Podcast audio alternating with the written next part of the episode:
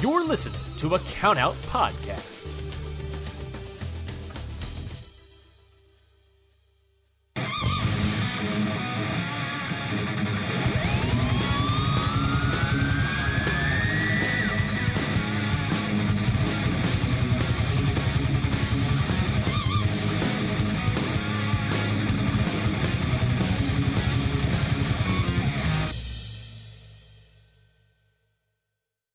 Welcome to another episode of Your Dose of Death. As always, I'm Loren Rosenberg, joined by my illustrious co-host Michael Servino.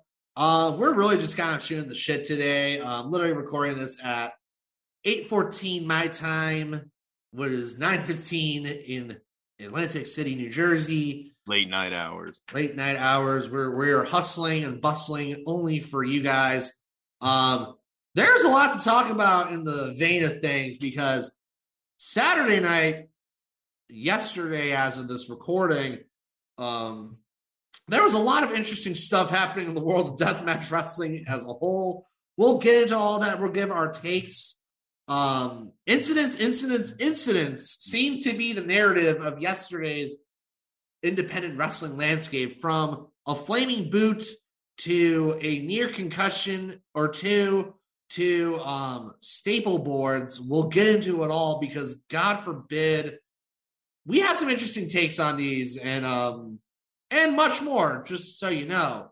Um i first want to give my um sincere um thoughts and prayers to travis dykes um which gets us into the first thing. If i don't know if any of you seen or if it hasn't got around yet it's gonna get around this week. Um travis dykes suffered some really serious cuts.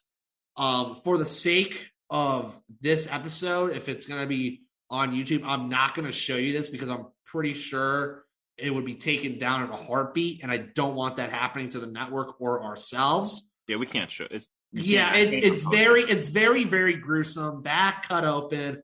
Um, it was at TPW with Josh Crane, which, by the way, I, I don't want to talk that poorly about a talent, but in I do not tolerate talent trying to get heat off of a spot that I've been hearing that should have never probably happened. Um, I've heard from numerous sources and people that have um, either watched the show or have seen clips. They said this spot should have never happened. Do not know why it was even a thing. The match immediately had to be stopped, and um, Crane decided to boast about on social media, which again, um, I don't want to talk too poorly about this, but I, I do I cannot in any good conscience be like, oh yeah, well done. This is this is yeah. this took things too far. I think you would agree with the same sentiment. I'm not too sure.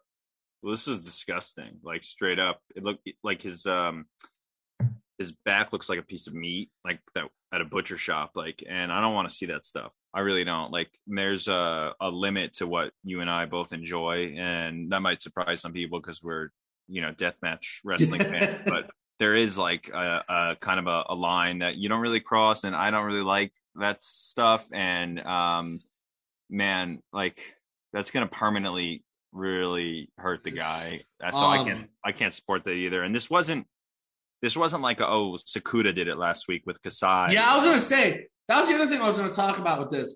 Sakuda and Kasai did almost virtually the same kind of thing in a different variation, and no one's talking about that. It's like, oh, Sakuda got really nasty cuts, but it's not Kasai's fault. But I feel like because Sakuda went into it like with a lot of experience and knowledge. Yeah, like he understands. He, I don't think this guy maybe understood the ramifications of doing something like that, or maybe he wasn't told. I, I mean, I haven't really heard of him that much, so I, I would err on the side of he's probably kind of green, right?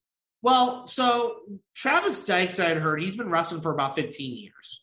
So, and he had done death matches before. Josh Crane, of course, um, has had stints in BJW and has been around.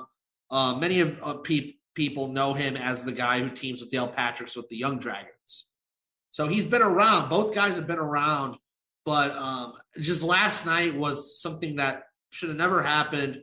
And again, we've seen death matches where there's a lot of hack and slash kind of stuff. But if but if I'm being told that Travis Dykes was in absolute pain and telling people on social media that this probably should have never happened.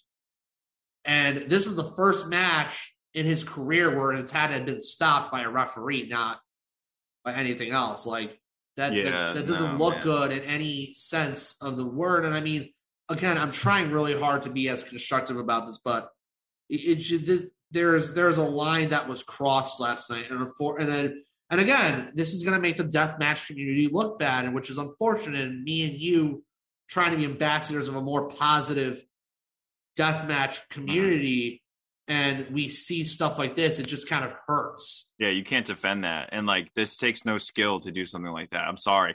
Like the Sakuda Kasai incident, it's not really an incident. They like did like a, a power bomb off the top rope, like, and then there was some really good wrestling in that match. Like this was just like I'm gonna swing and hurt the guy. So no, they're not the same.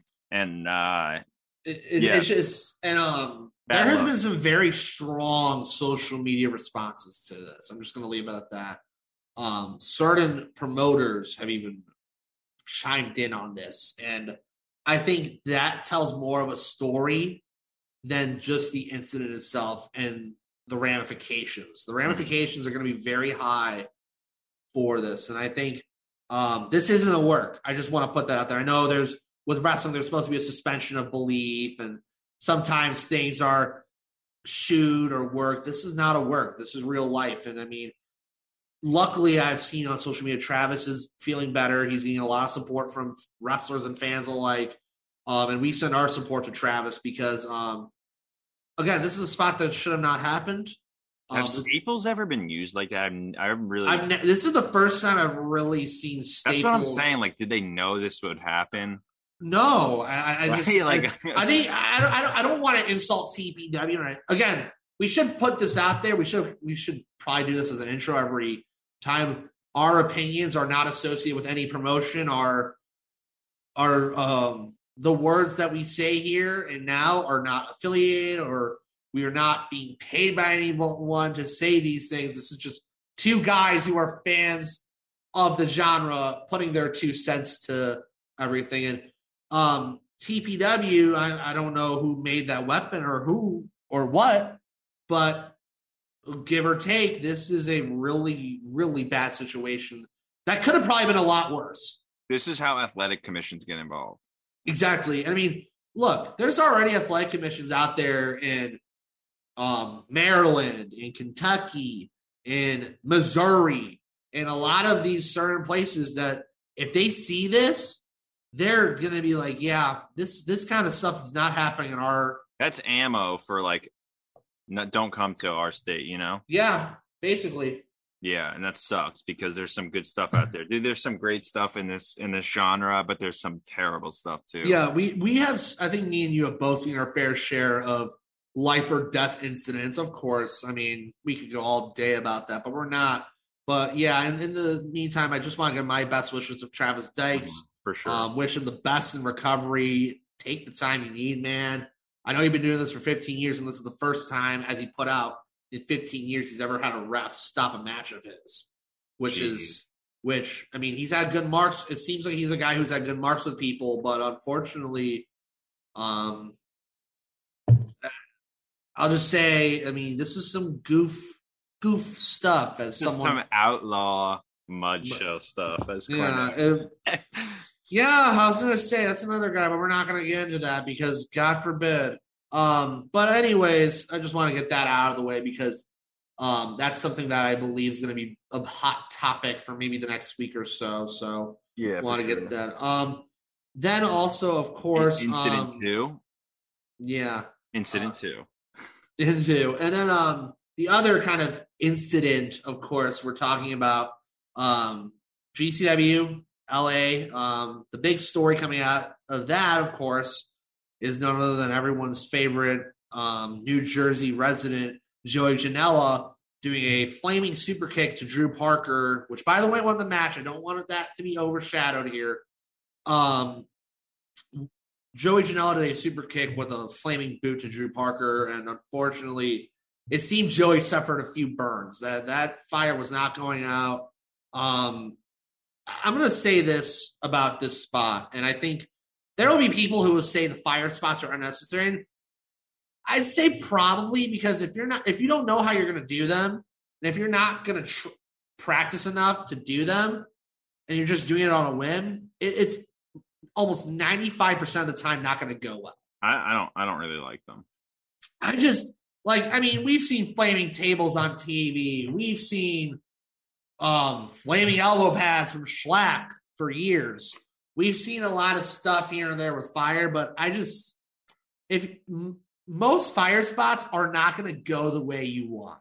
Uh, well, it's so unco- I have a friend who's a deathmatch wrestler, Sadie Suicide. Okay. um and she's like really into like fire like fire breathing she's Okay, like yeah. trained at it and she told me that whenever like somebody says like i want to do a fire spot and she's like involved in the conversation she'll like be like absolutely not don't do it because it's so unpredictable and dangerous and like that's her years of experience and like that's you know it's true it's it's so unpredictable and i've you've seen i've seen fire go wrong so many times I have to. Um, but but I will say this: people that are like really on Janela right now, uh, and GCW saying it's like a mud show, and why would they even try something like this? Well, you know who does this all the time, uh, and everybody loves it. Who watches this? Uh, Kenoh from Pro Wrestling Noah. Uh, he literally oh, yeah. lights his. Uh, this is his spot basically that he does. He does. He did it to the Great Muta. Um, all these guys over there, and um, usually once he kicks the person, the the the foot pad goes out, it, um, or he just kind of pats it out. Like it's so maybe they like they saw that and they thought it would just go well, out. I mean, the force of it. again, yeah, I think that's kind. It seemed like that was the intention, but um, I mean, I'm just gonna go back to another infamous fire spot that happened last year with JJ Uh, I knew you were to say this one. because the one thing that absolutely blows my mind for some reason or another is these guys who think they can do these flame spots, especially professional, uh, so-called professional stuntman, and then it com- like it gets more and more worse, and you're sitting there is like, where's a fire extinguisher? Like, Yeah, aren't that most was disturbing. aren't most public buildings supposed to have a fire extinguisher? Like, if you know they were going to do something like this, at least have a standby. I, I will say though, I appreciate the fans who threw water bottles in there to help Joey. Out. And and Lauderdale w- came in there with the save. Um, Like-. And I think it's it's interesting how uh I will say, and I, again, I don't want to dig on anybody, but this is just what I've seen through years of supporting Joey Janela. The Joey Janela heat on the internet wrestling community is some of the most appalling stuff I've ever seen in my life. Yeah, they're t- dude. It's like they get- think it's cool, No. so it's the cool thing to do to hate on Joey. you get one of three things. You get the people who are absolutely, positively anti Janela to the core. hmm And then like a few weeks later, nothing, it's like nothing. You get the people, too, you get the people who are like, oh, anti GCW this, this is another one against GCW. Brett Lauderdale should be out of business.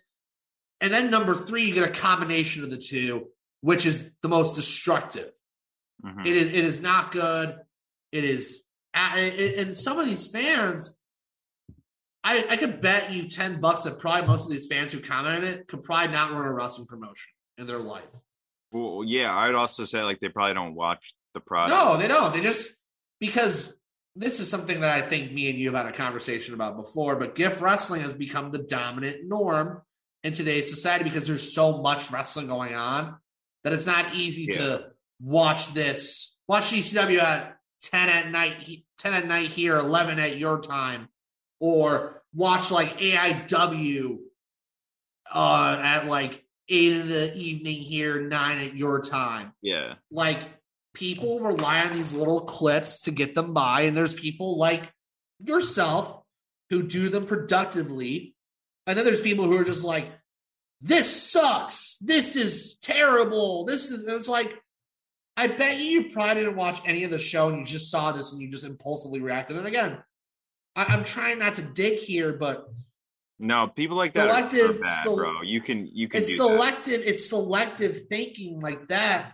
that is gonna that is gonna take wrestling back 10 years in the business It's just such a negative thing to do. It's like I think it's so toxic. Like I, I kind of feel for Joey because um I get this all all the time, and I might not do like gifs, but I do short clips. Yes, people are clips. so negative sometimes, and I'm not going to mention any names, but like I, you know, I've like done wrestlers before, and they're like upset about it because there's like so many people that well, it's getting a lot of likes, and if a video goes viral, there's so many people like this sucks. You're on train, Like if you don't like it, just like just shut up. Like exactly. I do not go onto forums or uh, the internet and like talk about stuff that I don't like. Like I don't, I've never done that. I think it's weird. Like if you don't like it, then just don't talk about it.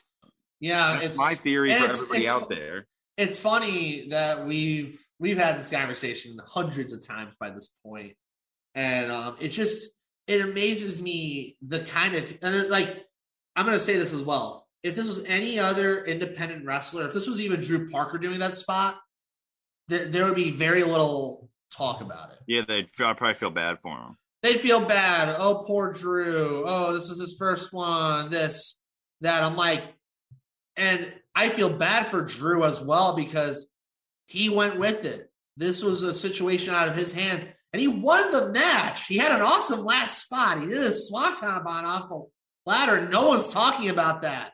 Barbed wire. A bar, yeah, like he folded the barbed wire and Joey. Joey took that like a champ. But no, we're talking about the flaming boot that everyone gets so mad about. And I'm just like, I get it. It wasn't that bad. I mean, I know people will say, oh, GCW, more mud show. And oh, the other one, they'll just snitch tag a few certain um revered wrestling personalities. Yeah, dude. I I delete when that happens. I block the person and I delete the comment. Yeah. Not on my, not happening on Kings Road. Not happening. Not happening with me either No. because that's ridiculous. Um, this is a little PSA I'm going to put out, but fans, please stop. For the love of God, please. I'm sorry, I'm going to say this. Stop tagging A, B, C wrestling personalities towards certain spots you don't like. It does nothing for you. You are not getting the attention you deserve. You are just a fan. You are a fan. And I'm sorry, I had to say that because it just it is it has grinded my gears for years. Where someone's like, someone sees a deathmatch spot, and then they're like, "Oh, I gotta go on Twitter and tag." I wonder what he would think of this. Yeah, I want to know what he thinks of this. He probably doesn't care. He has a wife and a and a Well, and a we'll see. Wife and a life that has been very much the epitome of a lot of conversation. But Yeah. if you know who we're talking about, congratulations. If you don't know, well, I'm sorry. You just don't. yeah, I feel like they know. They know. They know. I, I- don't care. I just had to say that because it's just, it is some of the most destructive and least constructive. Yeah, go outside, touch grass. You know, oh, go for Go a walk. outside. Go on a walk. Yeah. Live life. Get off Twitter for an hour. You know, Yeah, it'll be good for it'll everybody. bene- It'll benefit you, but no, the Joey stuff. And I will say the other thing that I've been seeing. This is more recent. We just talked about off recording is the the so called major promotion fans who want to um, tag the promoter and tag people saying, I will not tolerate this as a major fan of the promotion. And your profile picture is of someone that is not you. I don't know about you, but that's just um, no credibility for me. None. Like, I get it. You want to complain, fair, but this was like, I'm. I want to speak to the manager kind of ordeal, and I, I that's not cool to me. I'm sorry. That just Dude, what Vince McMahon himself was. Uh, I know he did an interview. with Pat McAfee, yeah. like, I don't pay attention to any of those people online. Like, that's probably good advice. That- I, I am not the biggest Vince McMahon fan, but that is some of the best advice you could give Yeah. anybody. I mean, the guy's been doing it for a while. I, I think He I, probably was one of the greatest heels to ever be in the business. He is, Mhm. he was the heel, so I do respect him that. But man, that is some good advice. So, anyways, that's the Joey Janela stuff. I mean, good good for Parker though. No, good. I'm, I'm so happy, Drew. I'm, I'm happy Drew's back here. He's got a really awesome set of matches. This was only number one. I'm really excited for the Arez match. If you guys know me outside the Death Match world, Arez is one of my favorite luchadors. yeah, going. he's awesome. I met him at Hammerstein. Super cool dude. He is really nice. I I met him as well at VXS, uh, and that's the promotion they're wrestling for. So shout out Yeah. to Isaac and VXS. Um, y'all should order that on Fight. Yeah, I'm I'm really excited. I'm gonna order that because that show's out the month, but that Lucha Extrema with Drew is gonna be absolutely awesome. yeah, it's gonna be good. Uh, and then we got Parker participating, obviously, in the big Tournament- uh, Tournament tournament Survival. survival weekend. And of course, um, the other thing before that, Vegas with um him Yeah. and Rina Yamashita teaming for the first time ever, which is very interesting against team. Um, how do I put this team? I'm trying to I'm trying to figure out a good way to. It's Alex Colon and Jean Murdoch are teaming together. It's team teamwork. I almost want to say team teamwork. Can they coexist? Can they coexist? Obviously, they're not going to coexist. No, it's it's gonna be fun watching that completely disintegrate before our very two eyes. But you know, man, I love Um, I love uh, Rina and Drew. I can't wait to see that. yeah, that's gonna be really fun. But yeah, it's like I love the Murdoch was on Twitter. He's like, "Hey, Brett, how can you do this to me?" and I'm like, as a joke, I was like, I put a gif. I was like, "I don't like teamwork," and I'm like, "Hey, is this you?" Dude, it's going to be great for um, It's gonna be a great the hardcore into- deathmatch community that like everyone picks their sides. Colon or Murdoch. Now they're going to be together. That's kind of cool. It's actually It's like a um, good idea. I'm just gonna say this, and all you Twilight fans can come at me later. But Alex, Team Alex or Team John Wayne Murdoch is better than Team Jacob and Team Edward. Just yeah, that, that's true. Just saying. I know there are Twilight fans that listen to my show, but y'all, Team uh, Team Alex or Team John Wayne, that's the real battle of 2022. Um, yeah, and of course TOS, he's announced first round against Cole Radrick. Um, just kind of a recap. Um, so Drew Parker versus Cole Radrick was announced for TOS round one. Rina Yamashita versus Hoodfoot was the other round, first round, and of course, if you want the rest of the details of TOS, head on over to our last episode where we kind of fully go into the coverage of it. so, uh, Mhm. But of course, there's still two more first rounders. Um, and uh, one thing we didn't cover much, and I should apologize for this, we didn't cover the Deathmatch Hall of Fame inductions. Okay. Um, and um, of course, if you guys are curious, um, this is probably one of my favorite classes. I mean, last year's was really good, but this might trump it. This is like CZW to the This max. is literally like CZW, IWA, Mid South at its finest. yeah, this is awesome. I mean, you had Toby Klein, you have Wife Beater, you have um JC Bailey, which um for us Midwest Deathmatch fans, JC was really the first guy to break out. I mean, if you really want to go that deep, Danny Havoc, because he's he's telling a cylinder Iowa transplant. But I mean, JC really represented the Midwest deathmatch scene so well. So I'm so happy to see JC getting his flowers here. A guy I never thought this was even possible, to be honest. I mean, he was he was a Indianapolis, I believe he was an Indianapolis, Indiana kid. Yeah. So um and um so those are the three. Um if you're curious, um, Pondo's inducting JC Bailey. They got deranged to induct um deranged to induct Toby Klein. And um I'm trying to remember who's inducting Wife Beater. Oh, Nick Mondo. Sick Nick Mondo is inducting Okay. Wife Beater. I of course, VIP for that. I did too. Um, I believe tickets are still on sale for the Hall of Fame. VIP's fun if you haven't done it before. It's fun. You get to sit with a couple of wrestlers, maybe even someone from the Hall of Fame class. You never Yeah. know.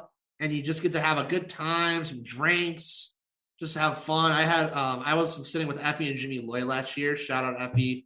And um, thank you for instilling my love of Diet Coke. Thank you. Um, I know me and him had a whole discussion about Diet Coke. It was So great. good. Yeah, right. I'm a Diet Coke guy too, so yeah, I will. it's great.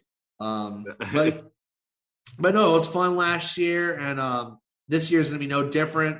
And then of course COS, um, John Wayne Murdoch, Alex Colon in the cage Cardona survival. returning to the show. Cardona, Lufisto versus Masha, which I'm really excited about. I've been I hope they death it up. no Lu- uh, Lufisto ain't a death match lady, but she she's is done, she she's done a few spots. She's on a few spots, but I think for me, that's just gonna be that's just gonna be a pure match that is just going to really be awesome. Lufisto, Lufisto is truly one of the greatest woman to have ever been in an independent wrestling ring. Honestly, Mhm. I've seen some such amazing matches with her, and then of course, I mean, if you know from Shimmer, because Dave Prazak, the brain mind behind Shimmer, for all us Illinois people, we can brag about the great Dave Prazak. Um, I know it's not deathmatch stuff, but as as an Illinois wrestling fan, Dave Prazak did so much for women's wrestling in general.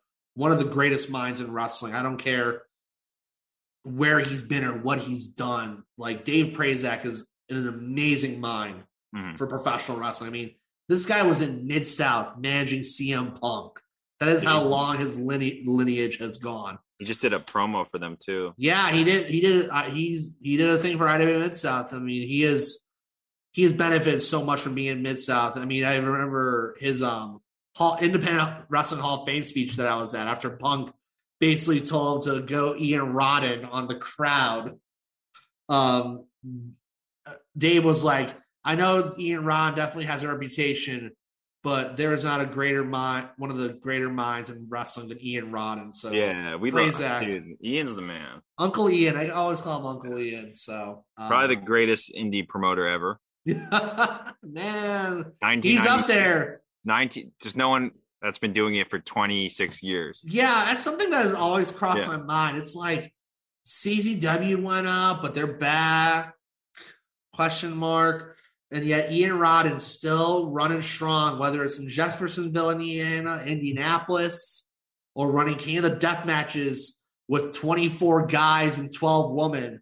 He's done it all. And I mean, he deserves credit for that. So yeah, I he deserves his flowers. I, would uh, put him in the hall of and the, either the indie or either, Hall of Fame. either. I mean, Yeah, And also, mind you, he was one of the first American wrestlers to really bring deathmatch to a modern platform in ECW, the Taipei Deathmatch. Him and Dude, Axl. like uh, honestly, a lot of stuff is because of him. Here. yeah, it Like, really he, he kind of is. I know we we've talked. I know AEW fans love to brag that Don Callis was the invisible hand, but to me, Ian Ron was the invisible hand of independent wrestling. Yeah, dude. Uh-huh. He like I feel like you could thank Ian for like Punk really a lot of a lot of like Punk, uh, Punk really got his start with IWA, but then Punk really elevated himself in Ring of Honor. And of course, I should just give kind of a shout out to Sean Taggart, of course, the host of Pure, the introspective, uh, unofficial Ring of Honor podcast for the Count Out Network. He is a, I know he's been going through some stuff. Um, want to wish him the best in the return of Pure very soon. But anyways, um, yeah, really punk IWA to Ring of Honor to WWE to AEW is it with an MMA stint here and there. Um, he's he's evolved. But anyways, that's we're now going so off topic. I don't even care anymore. So, yeah, sorry about everyone. No, no, no, that's fine. You know what? Uh, we'll keep it all on, as we say.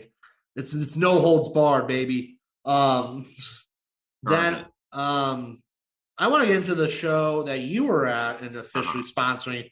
H2O presented Tremont's Deathmatch Tournament number two. This time, a tag team deathmatch tournament. Um, this looks. This, I will say this: out of H2O's deathmatch tournament attempts, this might have been the best one from Yeah. the from the actual deathmatch tournament they did with Jimmy Chando winning, Jimmy Chando Lion winning to um, the first iteration of Tremont's deathmatch tournament to this. This was a really well done tournament. I like that the stiffs were not as outrageous in the beginning. It made you wait for all the goodies.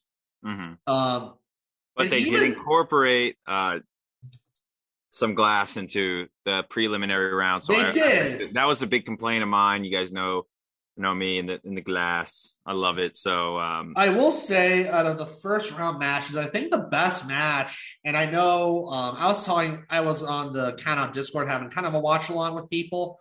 Um, Jess Moss is still very newish, but her and Declan versus Louis and Bam was probably the best Yeah. match of round one. I also liked Mitch Vallen and Oh yeah, Mitch. and um Anthrax versus Shlak and Dude, uh, he got the Storm of Entrails, bad, yeah. bro. Uh, like he got sliced on his cheek. And Oh, he had a wow. gash, and he had his lip cut open. Like, oh the- man, Um, and From- I also like it wasn't really. It was kind of more hardcore oriented than deathmatch. Yeah. But I, I thought the Austin Luke Kennedy Copeland uh like ladder match with Lucky and Dylan that was Yeah. sick, bro. That was a yeah, good. I thought that was more of a hardcore match, but I will say this: They're really Austin's really good. Austin, Austin's good, but I- my group we had a bit of a few gripes. I think for one, Kennedy and Austin could really benefit from a wardrobe change. I think doing the same gear as heels just kind of, I don't know. I can't take them as seriously. Like they're good, don't get me wrong. But like if they wore like black pants or a different kind of gear, looking Yeah, more yeah. evil, I could really get into them. And I think Austin is one of again one of the cornerstones. Um, but that match got really rough the last minute. The the failed twisting suplex onto the ladder that put knocked out Kennedy. It looked like um, Austin Luke got concussion. I think from the Lucky Thirteen stomp. Sorry, I posted that and that went. I got a lot of views. Did that? Oh, I didn't even know that he got hurt from that. Uh, well, he wasn't out at the end of the show. So, and on commentary, and on commentary, they were like, "Oh, I think Austin Luke has a concussion." So that's what I was under the impression of. But I mean, that was good match, but very rough at the end, very rough around the edges. Yeah, I like these people and everything. So, um, so you know, I feel bad if they get hurt, but like, it was cool because it was so brutal. You know what I mean? It was it was a brutal match. Um, also Chris Bradley and um Christian Ross. Christian Ross, they won the they went on and won the tournament. Of course, they kind of flash back to Storm of Entrails versus Ross and Bradley at the the infamous Atlantic City show that has um now lived forever in infamy in H2O history, as we should put it. Well, this main event dude was sick. Like I um was ringside shooting for this What what was the stip they called it again? It was like a light like light tubes everywhere and something. yeah, was like lights everywhere, something like that. It was an interesting stip. overwhelming. this was crazy. Like I- was the if you guys go back and watch this show, you can see Mike literally fending for his life. Yeah, I didn't, I didn't know what I was doing. It was scary. Like it was literally the minute everybody started, it was a four way elimination tag team deathmatch tournament with a ton of glass, and it was just flying everywhere. They had Shlak in the match. Whenever you have Shlak in, it's it's crazy. It was like uh it was just an all out war train wreck type match, and I at one point didn't know where to go because I was up against the ring, and right next to me was Dan O'Hare with a shopping cart of tubes to the left of me was Shlak bleeding out, and then the fans were really like standing up on their feet, so I couldn't go run into the crowd. So I just like crouched down and kind of like just covered my eyes, and I was just bombarded tube after tube after tube. yeah, that bumped was into me, got blood all over me, um, and I was like, "Oh my god!" And then I I ran. Uh, to try to get towards TJ, uh, shout out to TJ Brown Jr. of TJ yeah, and um, I slipped on the glass because it was so hot in the venue. So I just, Oh, there's a- no. yeah, and and I just didn't know what to shoot. There was way too much going on, and it was nuts, dude. But I came away thinking, uh, Bradley and Ross, I like a lot. Bradley's the Bradley is the man, dude. Like the ending spot, which you guys can see on the ladder dive was awesome. He went through. I counted twenty, a bundle of twenty tubes. He went Wow. Elbow drop. It was it was dope. And then they missed. Then they uh, Matt. Okay, so you want to know how crazy this match was? Everybody out there, Tremont was the ref, and he was gushing blood. Yeah. so the referee was even bleeding. Well, You know? that but that's because of the end of the match when Mouse came out with a bundle and bashed him over the head with it, and I'm just saying there, I'm like, I I do like the faction. I know there are some people out there who are kind of like a little iffy about it, but I like the direction the faction's going with Ross, Bradley, Luke, Kennedy, and Mouse. And Mouse has always been a stalwart of factions in H2O. Um, and I did see a bunch of hate for Mouse, and I was just like, really? Like, I think they're saying for a rematch with Mouse and Tremont. And if I actually personally enjoyed the match with um Mouse and Tremont, it was that no rope barbed wire match they did at H show. I thought Mouse had the best sell job of any wrestler that Tremont had ever wrestled. I like He that. was selling everything. And like, you don't have to be that great of a wrestler to understand like that selling is so important because you're trying to suspend reality with these matches. If you can sell just a little bit, it goes a far way. And Mouse can do that. Mm-hmm. Tremont's a great seller too. You know, he's like the Tremont's one of the greatest sellers in independent wrestling. In yeah, he's money at it. He's so good at, at selling. But I thoroughly, um, I thoroughly enjoyed this. This was a, an awesome show. Like this felt like uh, there was a couple people out there that were like, man, that felt like a Howl show, especially the end. Like, just, yeah, that that chaos, was a very chaotic main event. From a TV standpoint, it's something like, oh wow, this is really good. And then I'm just like thinking to myself, well, my friends are absolutely getting pelted with glass and whatnot. I pulled out a piece from my foot. I know that's Yeah. uh, yeah, that's not safe for work, ladies and gentlemen, but we'll we'll go with it. No, um, no more Van slip-ons. oh man, bro, what are you doing? Grasso and TJ wore flip-flops, so Oh yeah, they're nutty. um, but anyways, um, that was a good fun show. To me, it was the best deathmatch tournament they've done. Um, really good. I mean, it wasn't as much of a story at that final. That final, there was zero storytelling. As, as it was very not like H two O. But I mean, when you're in a fatal four way elimination with all the light tubes you probably have gotten in the world, story is going to take a back seat. It's going to take a back seat. So um, that was very chaotic. I love that. Um, and yeah, I mean that was really a good one. Um, I, I do. I, I think all, actually all the first round matches were pretty good for the most part. Um, I just think I think that Declan Grant finally had a real coming out moment this tournament. I think his H2O title run has been so- somewhat a little lackluster. They've given us some really odd stories as well. It just they don't hit. But I think his I think his presence in this tournament was really benefited. yeah, I, I actually like came up. I like I like him now. Him and Jess, him and Jess are a good heel couple, and I mean, Jess took some, yeah, Jess took some really nasty bumps in this one. I felt, um, because I had said before, Jess Moss was kind of a little green, but I felt like Lou, you had people in there like Louie and Bam and Shlak. They're all like, you know what? Let's let's let's take you through the real ringer here. So it almost felt like her coming out party taking a crap ton of bumps. Dylan McKay too for the death match. Uh, like, and I feel like this was kind of a death match coming out moment for. I, I thought he did very well. I think thought- I think the story of him and Lucky's been very good too. They're Like, a good team, man. They they went from being opponents when um I believe Jimmy Lloyd couldn't make it to an H2O show. Dylan stepped up, did the match for the Day Havoc Hardcore title, looked good coming out of that. Then they became tag team partners. And I will say that Pele kick McKay did on the ropes was absolutely awesome up Yeah, with the tube. That couldn't have been any well. better. Um, so and yeah, Lucky is good, man. I I Lucky's always Lucky- been good. Yeah.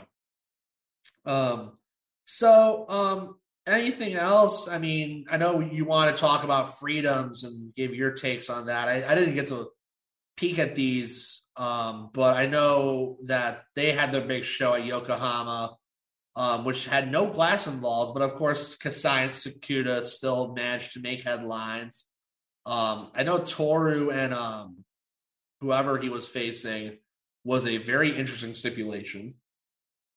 Who did he face? Ueki? No, Toru faced um Masaoka for the belt. Okay, okay, okay.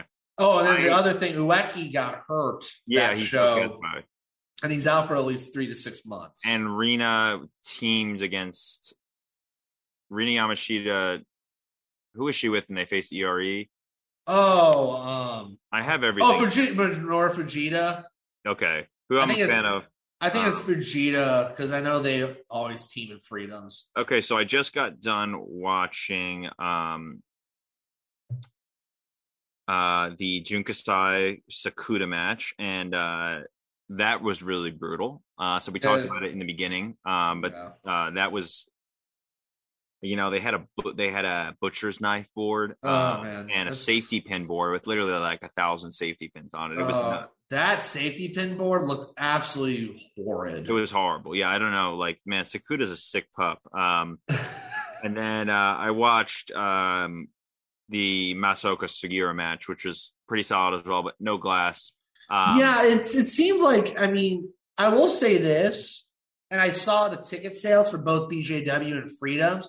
BJW managed to actually get a decent crowd at Yokohama, but they're more like hybrid. They do a lot of different stuff, and for them, death matches haven't been the priority. So for them, they can easily draw eighteen hundred there, but for Freedoms had probably the lowest draw. It was only like seven hundred or so. Yeah, the Big Japan ran the day after um, everybody, and you know that's when we had Parker, uh, Yu- uh, Yuko Miyamoto for the belt, which And was good. It just looked like a bigger. It looked more. It looked like a bigger crowd and more pol. Yeah, um, and that they had a scaffold gusset match type. and it was Yeah, the scaffold gusset played bat match.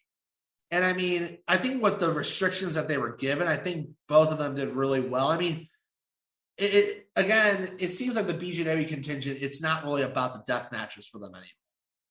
And it hmm. seems, I mean, I, I we I'm still kind of baffled at BJW's decision to put the belt on Drew Parker less than a week or about a week, it really was less than a week before he was already going to go to the States.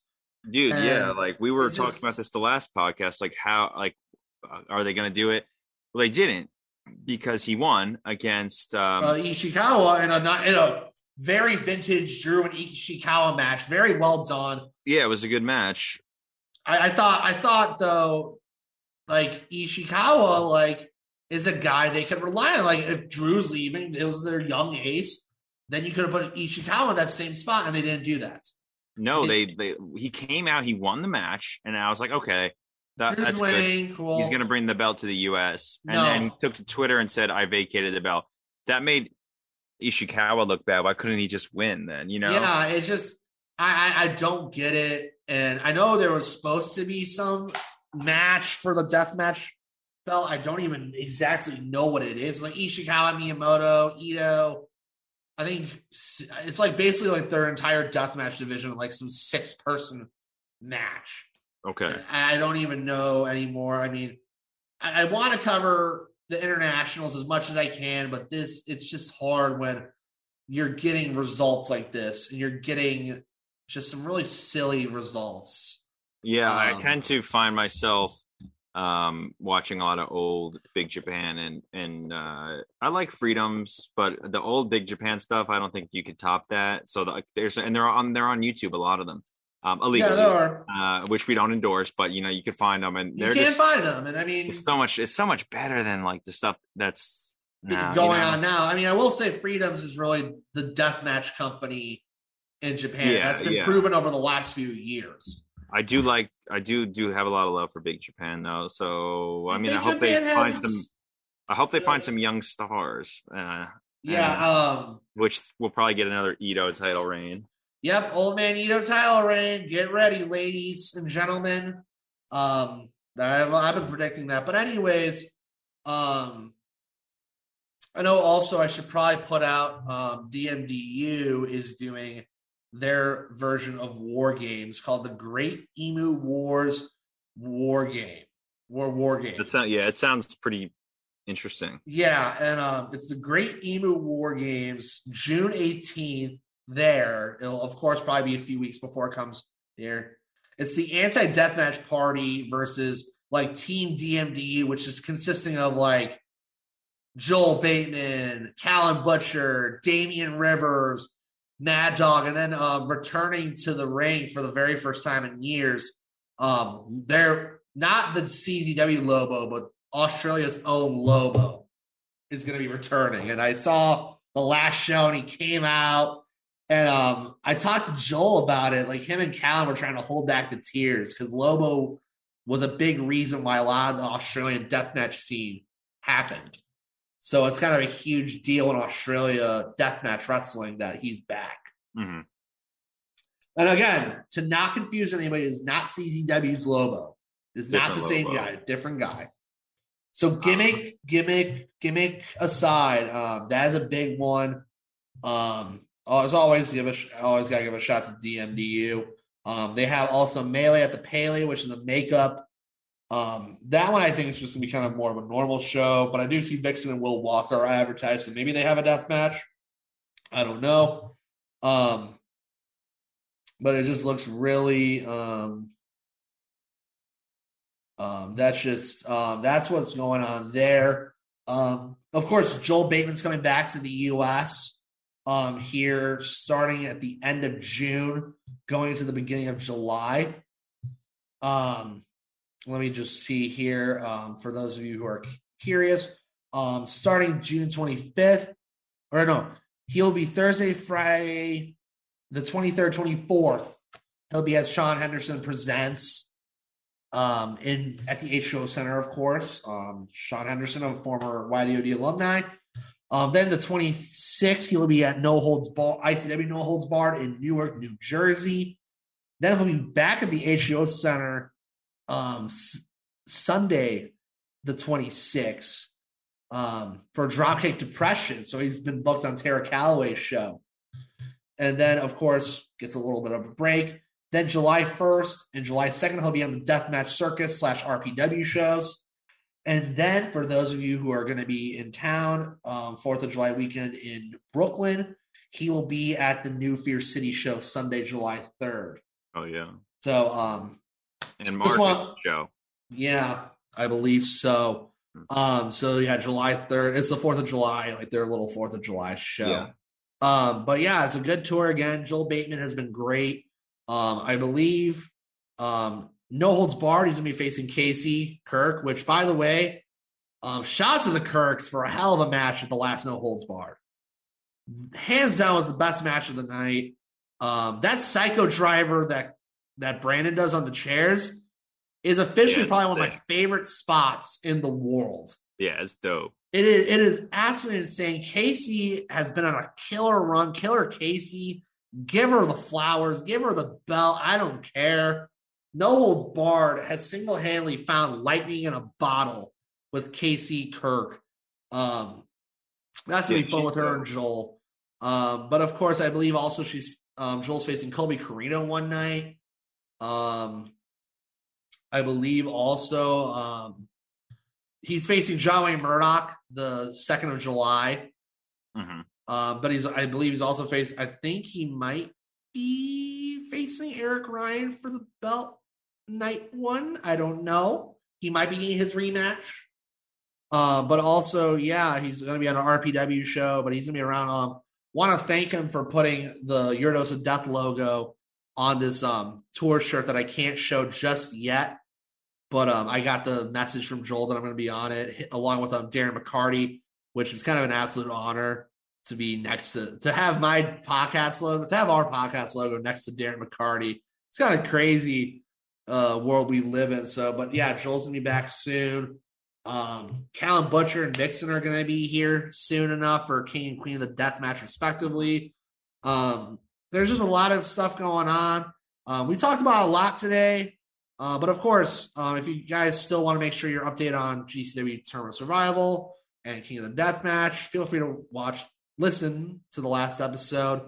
Um, but yeah, we got a lot done in yeah, a day's There's actually work. a lot. I, I didn't even There's- realize it until now. There, there is a lot always to talk about with us, my friend. I mean, we we can fill an hour faster Uh-huh. than we can even do. I guess, And- dude. So I guess to close it off, I'll go with a few match recommendations. Okay, got it. Obviously, the main event from H2O this weekend. I, you know, go check that out. We talked about it for quite a bit.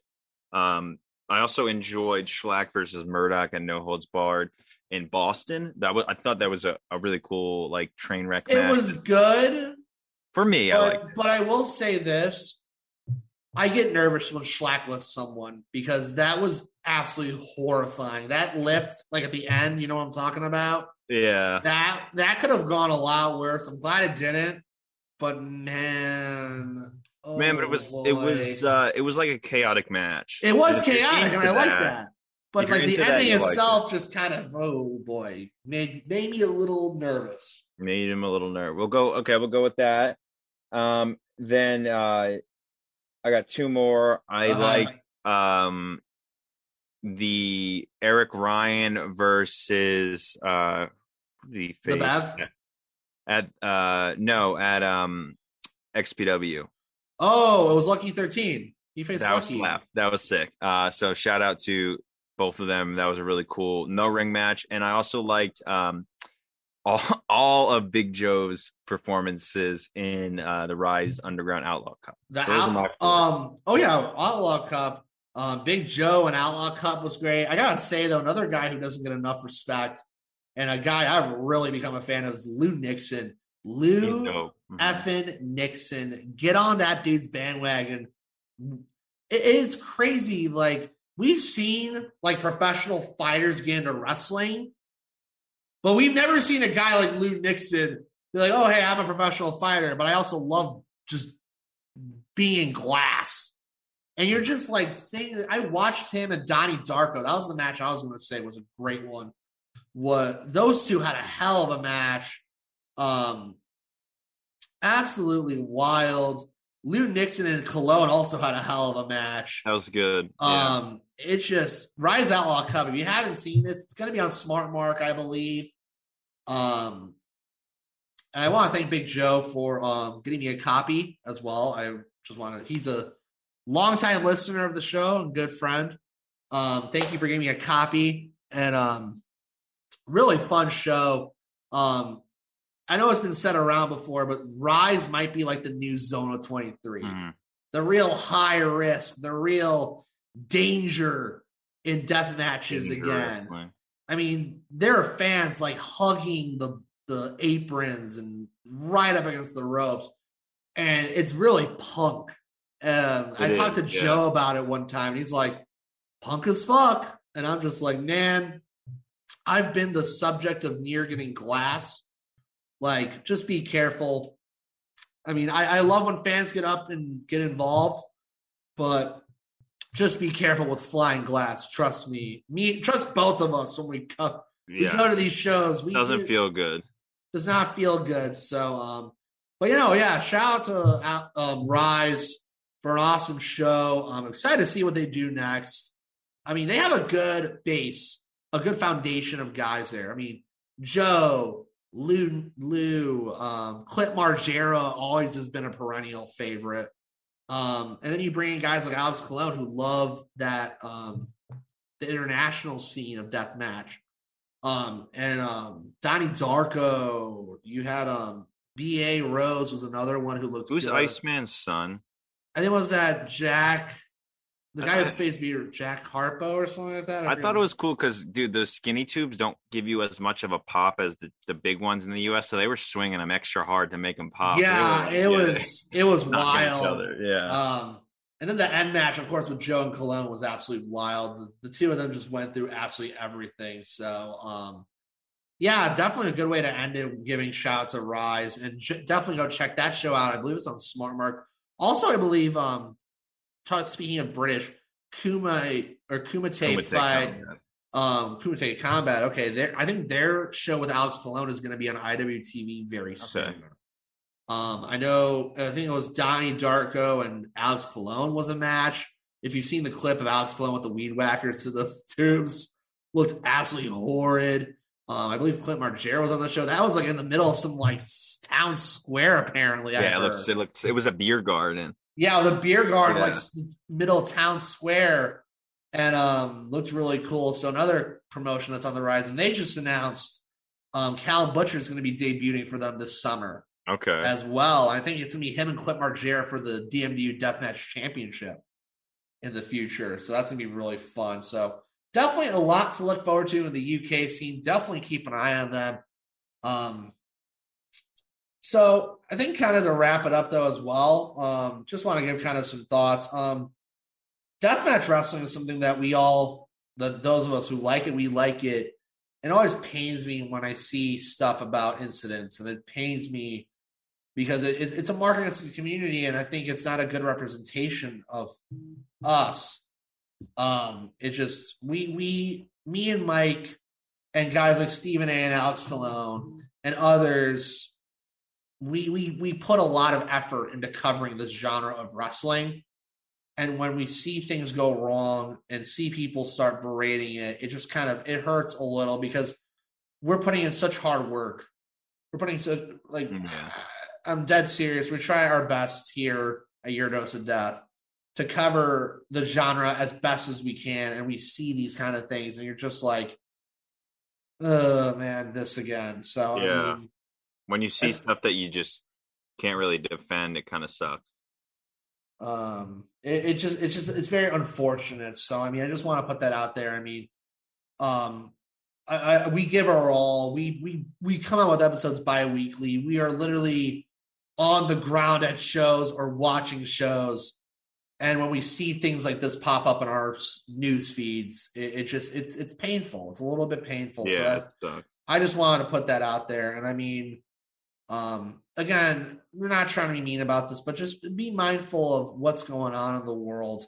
Um, there's a lot going on. So, I mean, with wrestling, sometimes things do happen. And especially with deathmatch wrestling, things can go awry. I've seen it happen so many times where a spot just goes wrong. And and it just seems like there's this kind of narrow mindedness that, oh, this is the one spot that's going to ruin things. This is the one spot. It's like, this has happened before. This is nothing new. One bad accident does not lead to the downfall of an entire genre. Um, I mean, we we've had we had the whole thing with a ref cutting his hand. Yeah, I was match. there for that. Yeah, you were there for that. I mean, and I want to give my best wishes to that ref as well because This is Um, danger wrestling. Th- It really this- is. I think people. It's funny, and I don't. I'm sure this has been publicly spoken about. Was um, David Arquette when he did the Nick Gage death match? He thought it was all gimmicks. He thought it was all a bunch of stuff. Yeah, yeah. And I'm like staying there, like I'm like looking back. Um, I'm like, no, this is real life. These are real light tubes. These are these are stuff you can get at Walmart. This Mhm. is stuff. So I mean, it's real life. You just gotta be mindful and be careful of what you're doing out there because um me and you, we've never been in the ring and don't plan on it. But I mean, we've watched enough and seen a fair share where we can analyze the little things like this where um it's just it pains me when I see people berating. And I mean, it's one of the reasons I started Your Dose of Death. I kind of just got tired of all this negativity. So I started Your Dose of Death because of criticism like that. So I mean, it's just something that's been on my mind, especially today. So I just want to get that out. Um, Mhm. Not to end on a sour note, I do want you to get your thoughts in for the for this episode. What thoughts have been on your mind over the last really two weeks? I mean, like I would just say, and this is always a thought in my head, and I think it's a good it's good to think about this that the people that uh do this genre, they are they are people, you know, they um get injured a lot um and it's inherently dangerous what they're doing. Um and you know, like we have a responsibility as fans to respect them, to support them, um and to just really appreciate the risk that they are putting themselves through for our entertainment. Uh, like when it comes down to it, they're not high paying contracts being put out for deathmatch wrestling. Um, you know, they're they're doing it for the love of it and to entertain us, to make us the fans happy. Um, and they are, you know, going through a lot to give us that. Uh, and, and it is a lot. Just you know, Loren and I are friends with a lot of these uh, wrestlers, and we hear firsthand the stuff that they're going through after the matches, and you know, the injuries and all that. Um, it's a lot just to make us happy. So you know, it is all for the fans, and I think that everybody just needs to, you know, appreciate it. If if a spot goes wrong, if somebody gets hurt, you know, don't make fun of the people that, and and don't you know try to do all these things to you know take shots or, or Get shot over. I think the Um, one thing that really is a good way to put it is people trying to get over on their own accord. yeah well don't make fun of the people that you know what i'm trying to say is don't make fun of the people if the spots go wrong uh just you know uh, just appreciate it you know because stuff could go really really wrong and it does and it happens you know I will say also, I mean, this is a genre of wrestling where people have almost literally lost their life well doing this. yeah 100% And and I mean, it's is there has not been a single person that has actually died in a death match, and I hope it stays that way. But it just when people, it's just amazing to me how people can think so little of these people doing this. Like th- this is what they want to do. It's not what you want to do, and it's their decisions. It's not um, anyone else's. So I mean, just be mindful of that. I mean, whether you talk to them after a match, whether you buy their merch, take a photo, do whatever, be appreciative of the fact that these guys are doing this because, um, not to try to get even more sentimental, but you never know how long they're going to be on this earth. Um, yeah. we've- No, we've I, had- I, me and you have both had to kind of go through that hardship with certain wrestlers and i mean if you know you know and if you don't i mean there it's wrestling is not a profession that everyone's clamoring to be in. I'm going to say that as well. In general wrestling in general like not everyone's going to be willing to smack their back on a on a board on like plywood. So i mean they're doing it for us the fans. And i mean me and Mike, we are fans first, and I've always been that way with this show. We are fans first. Um, surely journalists second, if you want to call us that. I don't care if you do, um, but th- this is what we do. This is we cover this stuff, and um, things do go wrong. I've seen it. You've seen it. Yeah, A lot of us have seen it, and I mean, the, the last thing they want to do is check their social media and get berated by a bunch of people who have almost zero idea about the hardships that some of these guys go through. So I, mean, Yeah. I think that's really a good place to cap it off. I know um, there's always so much to talk about here in Your Dose of Death, but thank you guys um, for listening to this episode and the next episode and the episode beforehand. Um, next episode after this one, I just want to look at my dates here. It will be right hot after TOS. It'll be hot after TOS. Recap. so we'll be doing a recap of of Survival and everything else happening. Um, I will literally um, might have to push that back because I will have been coming home on a Monday. Yeah, We'll we see about it. We'll let it simmer. We'll let it simmer, but just so you guys know, there will be a TOS recap. Um, so, anyways, um, thank you guys for listening to th- this episode, and thank you guys for supporting Deathmatch Wrestling and all of wrestling for that matter. Um, from Loren Rosenberg to Michael Servino to everyone at the Countout Network, um, please go support Countout. Um, thank you guys, and have a good rest of your day.